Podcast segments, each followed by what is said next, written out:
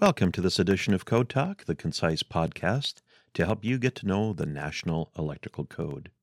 I'm your host, Frank Seiler, based in Spokane, Washington, and today's episode is episode number 24, part 3 of Article 250, the Grounding Electrode System.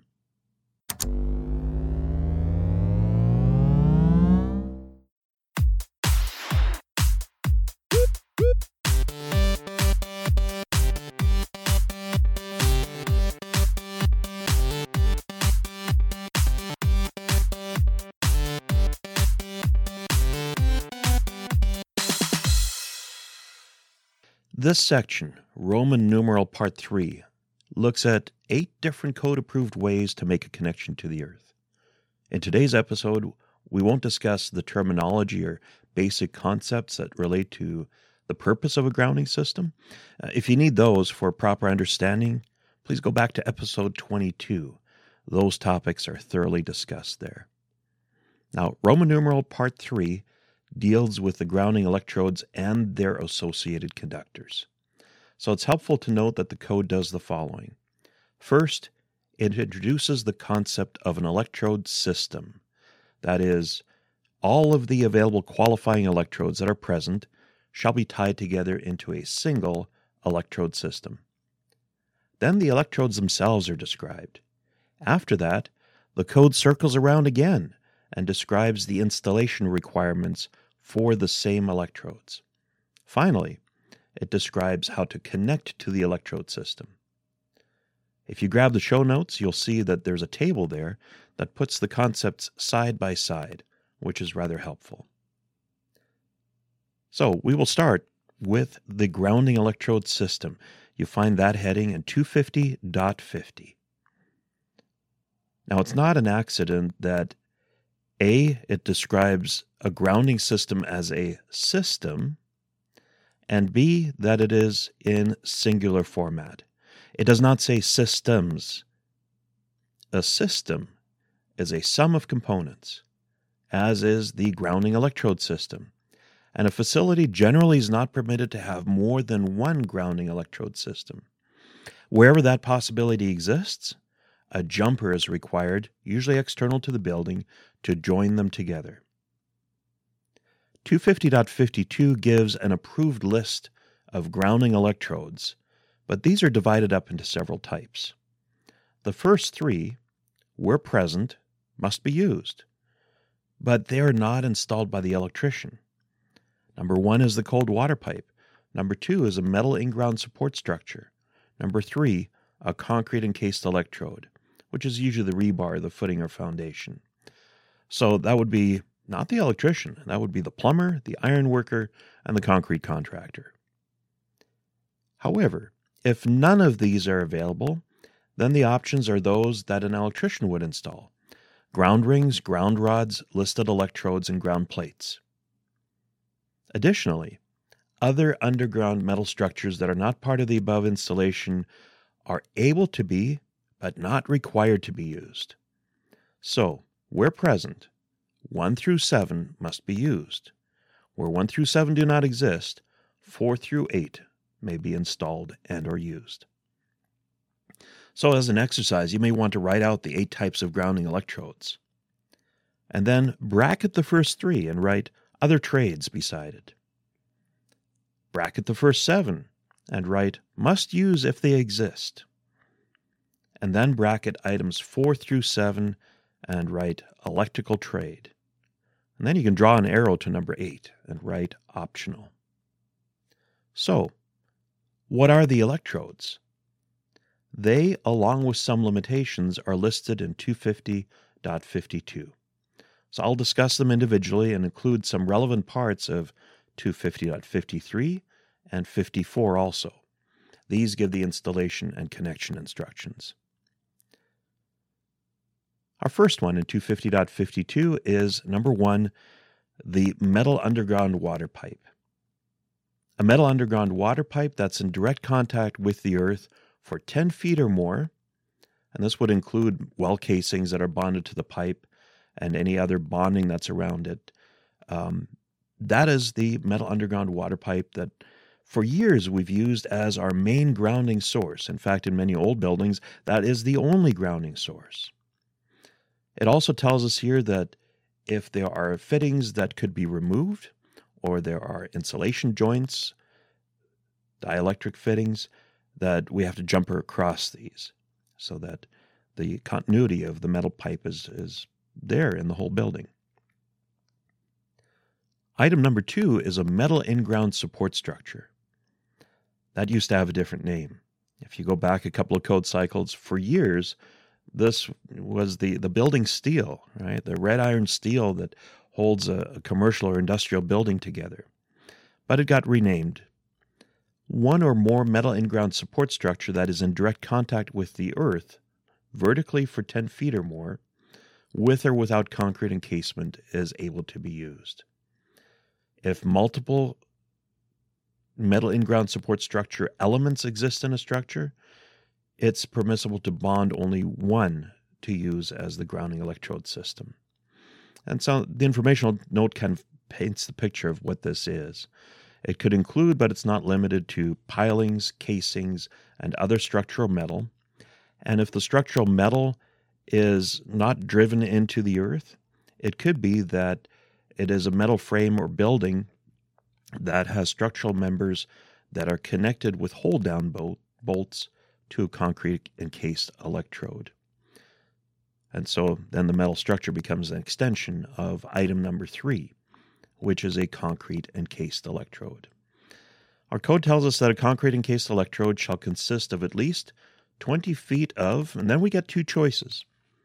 It's either 20 feet of one or more bare or zinc galvanized or other electrically conductive coated steel reinforcing bars or rods, not less than a half inch in diameter, or it could be a 4 gauge bare copper conductor. It could be larger too. Same with the half inch rebar, it could be larger. Either one is fine. And the rebar doesn't have to be like welded together or anything to get the 20 foot length. It tells us that the usual steel tie wires are adequate, as are other methods like exothermic welding. So that particular grounding mechanism is kind of unique. First of all, we, we typically in the field don't call it a concrete encased electrode. It's a Ufer ground, and we'll discuss that here in just a second. The metal components, that is, the, the rebar or the copper wire, has to be encased by at least two inches of concrete, and it can be located horizontally within the footing or foundation of the building or it could also be placed vertically if it's like a deep piling or something like that, or perhaps it's a uh, uh, a structure where you know maybe it's in sandy soil and they drill down and they place 20 foot caissons in uh, uh, a footing. That works as well. You know, some some cell towers, for example, utilize that method to be able to firmly anchor the cell tower down. So there's different ways that this could be installed. There is an informational note that gives us a little bit of a warning because sometimes we have rebar that is uh, epoxy coated. Other times there might be a vapor barrier that's installed between the concrete and the soil itself because of perhaps the acidity or alkalinity of the soil. So the informational note in the codebook says that concrete were installed with insulation, vapor barriers, films, or similar items that separate the concrete from the earth is not considered to be in direct contact with the earth. In other words, the metal that's in that in that concrete, if it's isolated by a vapor barrier and doesn't have earth contact, can't qualify as a concrete encased electrode. So at this point, we better chase down a bit of a rabbit hole because in the field, no one calls this grounding electrode a concrete encased electrode. We all call it a Ufer ground. During World War II, the U.S. Army required a good grounding system, specifically for bomb storage and ammunition vaults near Tucson and Flagstaff, Arizona.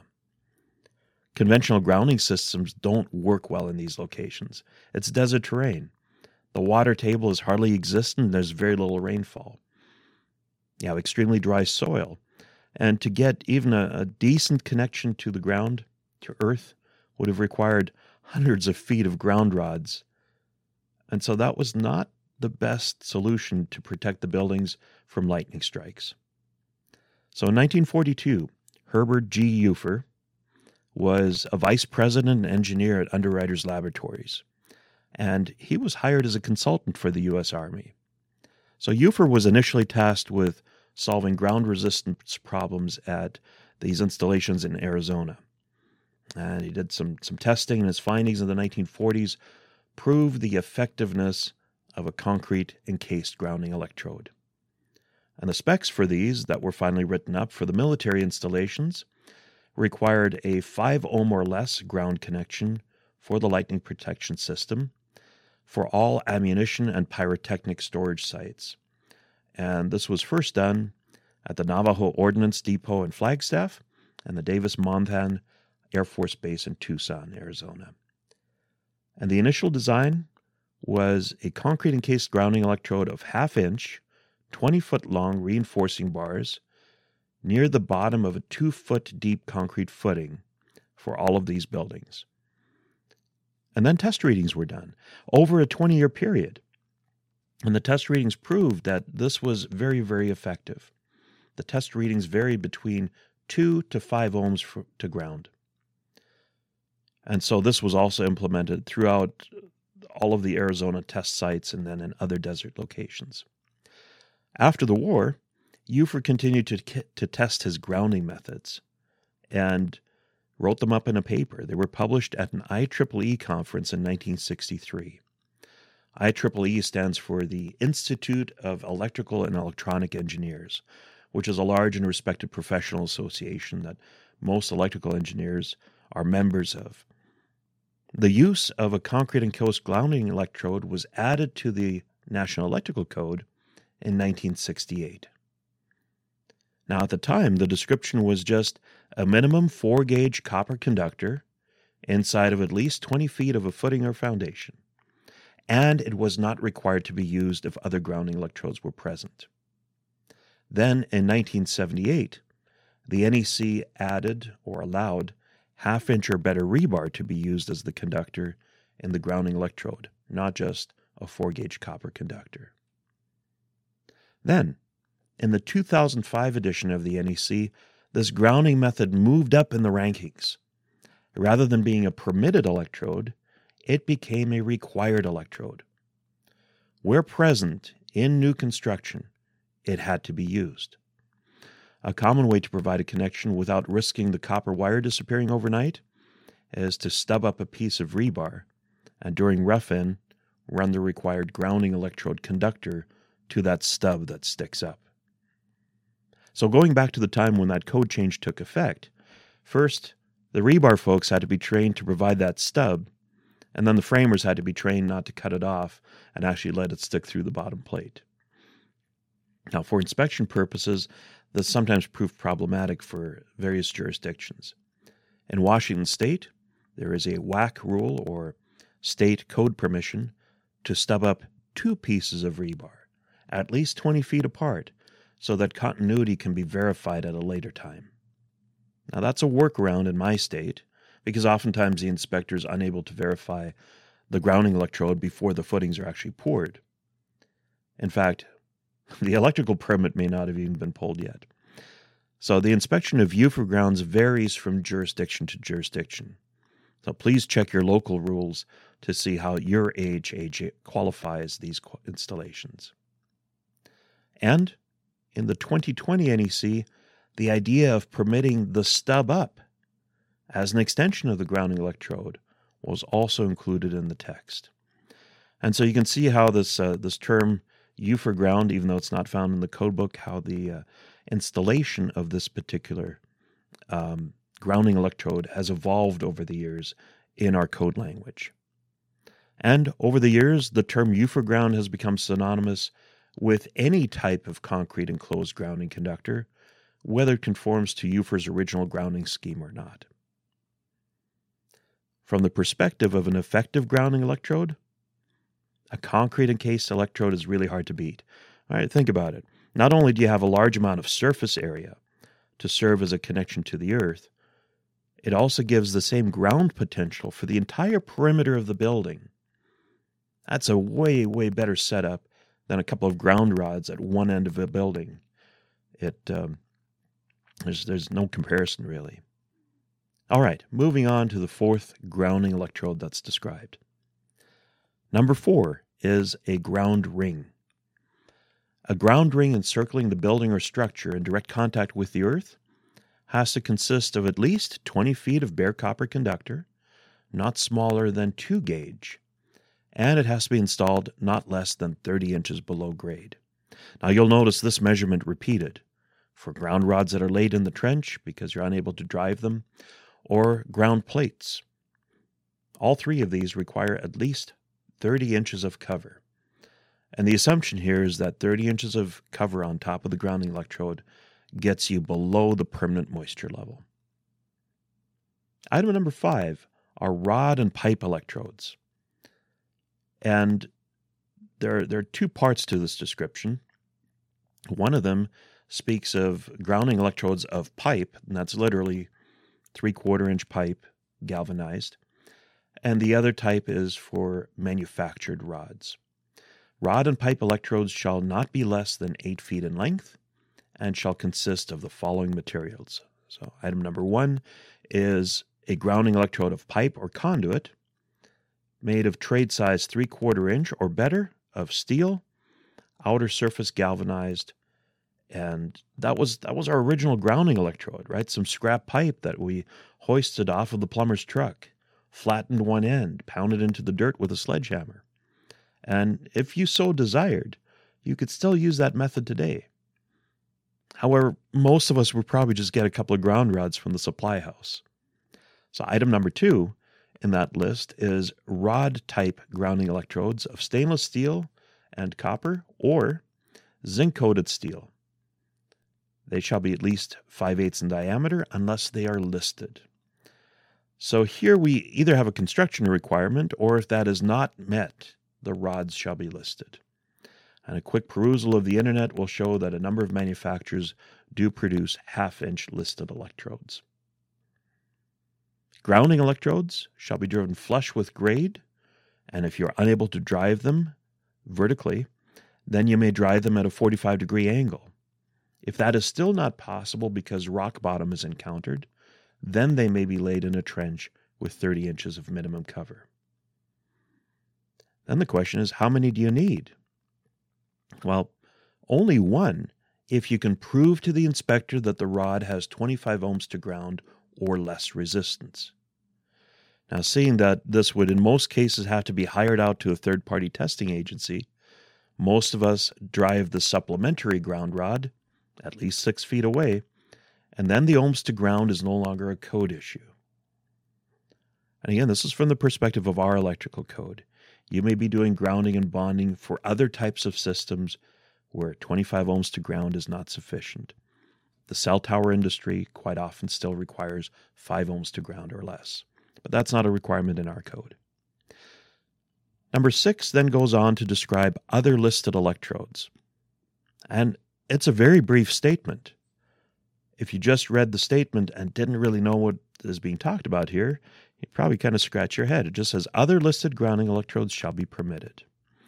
So typically, this section refers to chemical rods or electrolytic electrodes. But if some other listed process is invented in the future, it could also live in this section. An electrolytic grounding electrode consists of a hollow copper tube with pores or weep holes in it. The tube is filled with a natural earth salt and desiccants, and moisture mixes with the salts to form an electrolytic solution that continuously seeps into the surrounding backfill material. Keeps it moist, keeps it high in ions, in other words, keeps it highly conductive. And this electrical, electrolytic, it's a mouthful, electrode is installed into an augered hole and then backfilled with a conductive clay mixture. So often these are employed where traditional grounding electrodes can't be driven. Perhaps the soil is much too rocky or the soil itself has very, very poor uh, conductivity. Uh, they do have one drawback. First of all, they're, they're an excellent, excellent ground uh, grounding electrode. Very, very good contact to the earth. But the drawbacks are is that they have to be checked from time to time and the electrolyte solution replenished. They are also incredibly expensive, being a uh, low volume listed item.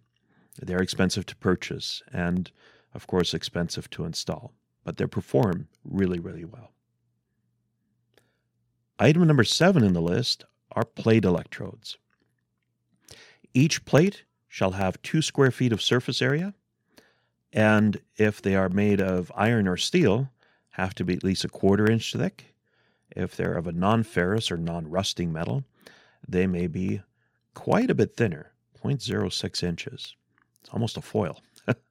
so you have you know two square feet of surface area buried 30 inches deep when you buy them as a as a made electrode uh, they have a little nub on them that you can tie your grounding electrode conductor to with an acorn so as we look at the rules in, in subsequent sections you'll see that ground rods and ground plates are often lumped together with the same set of rules well, why is that? Well, uh, if you go back and do a little bit of high school math, dig out the formula for the surface area of a cylinder, right? Area equals 2 pi RH. So 2 pi times the radius times the height. You can ignore the top and bottom of the ground rod. Uh, that's negligible. But if you take that for a standard ground rod, 2 times 3.14 times 5 sixteenths, right? That's half of the diameter. Radius uh, is 5 sixteenths because the diameter is 5 eighths. And then you multiply it by the height of 8 feet or 96 inches, you end up with 188.4 square inches. So about 1.3 square feet of surface area for standard ground rod. A three quarter inch diameter ground rod is slightly better, 226 square inches or 1.6 square feet. The surface area of ground rods and ground plates is rather similar, so the burial depth and the conditions, the connection requirements, they're often just lumped together. A plate is required to be buried with at least 30 inches of soil, as is a ground rod that's laid in a ditch. And a plate is also not to be required to be connected by a copper conductor larger than 6 gauge, even if Table 250.66 calls for a larger size. And the same is true of ground rods. So those are the grounding electrodes that, if present, we're required to use, or if none are present, we would install. There is one left. It's item number eight, and it's entitled Other Local Metal Underground Systems or Structures. That too is a mouthful. but this is one that's not required to be used even if present. It describes it briefly. It says other local metal underground systems or structures such as piping systems, underground tanks, and underground metal well casings that are not bonded to a metal water pipe. Right? If it was bonded to a metal water pipe, we would have already included it in the grounding electrode system. But this is something that, that stands alone. So times opportunity knocks, and it provides an available grounding electrode that's not among the first seven. The original code proposal relied on substantiation from an installation that utilized an abandoned well casing to provide a low impedance ground for a cell site. And at the time, there was no express permission or prohibition in the NEC to be able to do that. So, a fellow spec- inspector here in Spokane documented that particular installation well enough that it grew into this short extra permission that is item number eight today. Again, it's not required that we use it if it happens to be on site, but it is a possibility. So we would be rather remiss if we didn't point out that there are some things that definitely, under no circumstances, should be used as a grounding electrode for the electrical system. And these all make sense. There are three different ones, but these all make sense if you think about what the grounding electrode system is to accomplish. Right? If you recall, under normal operation, stabilize the system voltage and provide a ground reference.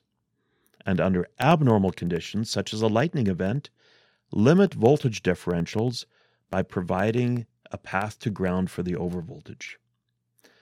Remember that in essence, you're trying to build a leaky capacitor A grounding system is there to accept a charge and dissipate it effectively. So, 250.52b is entitled Not Permitted for Grounding. And all three of these make sense. First of all, aluminum grounding electrodes, they corrode, they oxidize. They, like all other aluminum connections, if they're not treated well, they become a very poor connection. The same would be true of a grounding electrode made of aluminum. Gas pipe. If you can't figure out why this is a bad idea, well, maybe maybe the electrical field is not the field for you. Um, the gas pipe has to be bonded, but it's always bonded on the customer side of the meter, and that is a different topic. And finally, and this was added to the code recently, the equal potential bonding grid of a pool. Yes, you do not want to be swimming in the confines of a lightning arrest system. This prohibition was added recently to the NEC because, in fact, there were some inspection jurisdictions that thought bonding to the pool grid as a grounding electrode would be a good idea. All right, this is a big topic and just a few paragraphs of the NEC. And I'm going to do a follow up episode on specifically on ground rods, ground resistance testing, and the use of supplementary grounding, or grounding that is permitted but not required by the NEC. In some cases, it's definitely useful, but at other times, you realize that the plan's designer must have just done a copy and paste, and the supplementary grounding is not really providing any benefits. But for now, we'll leave it there. So thank you so much for listening to this edition of Code Talk. We hope you got value out of this podcast and ask that you please share it around. And if you found this episode on a site other than our website, please go to www.inw-training.com for the lecture notes to this and other episodes. I'll try to get them up in the next couple of days. And until next time, this is your host, Frank Seiler, signing off from Spokane, Washington.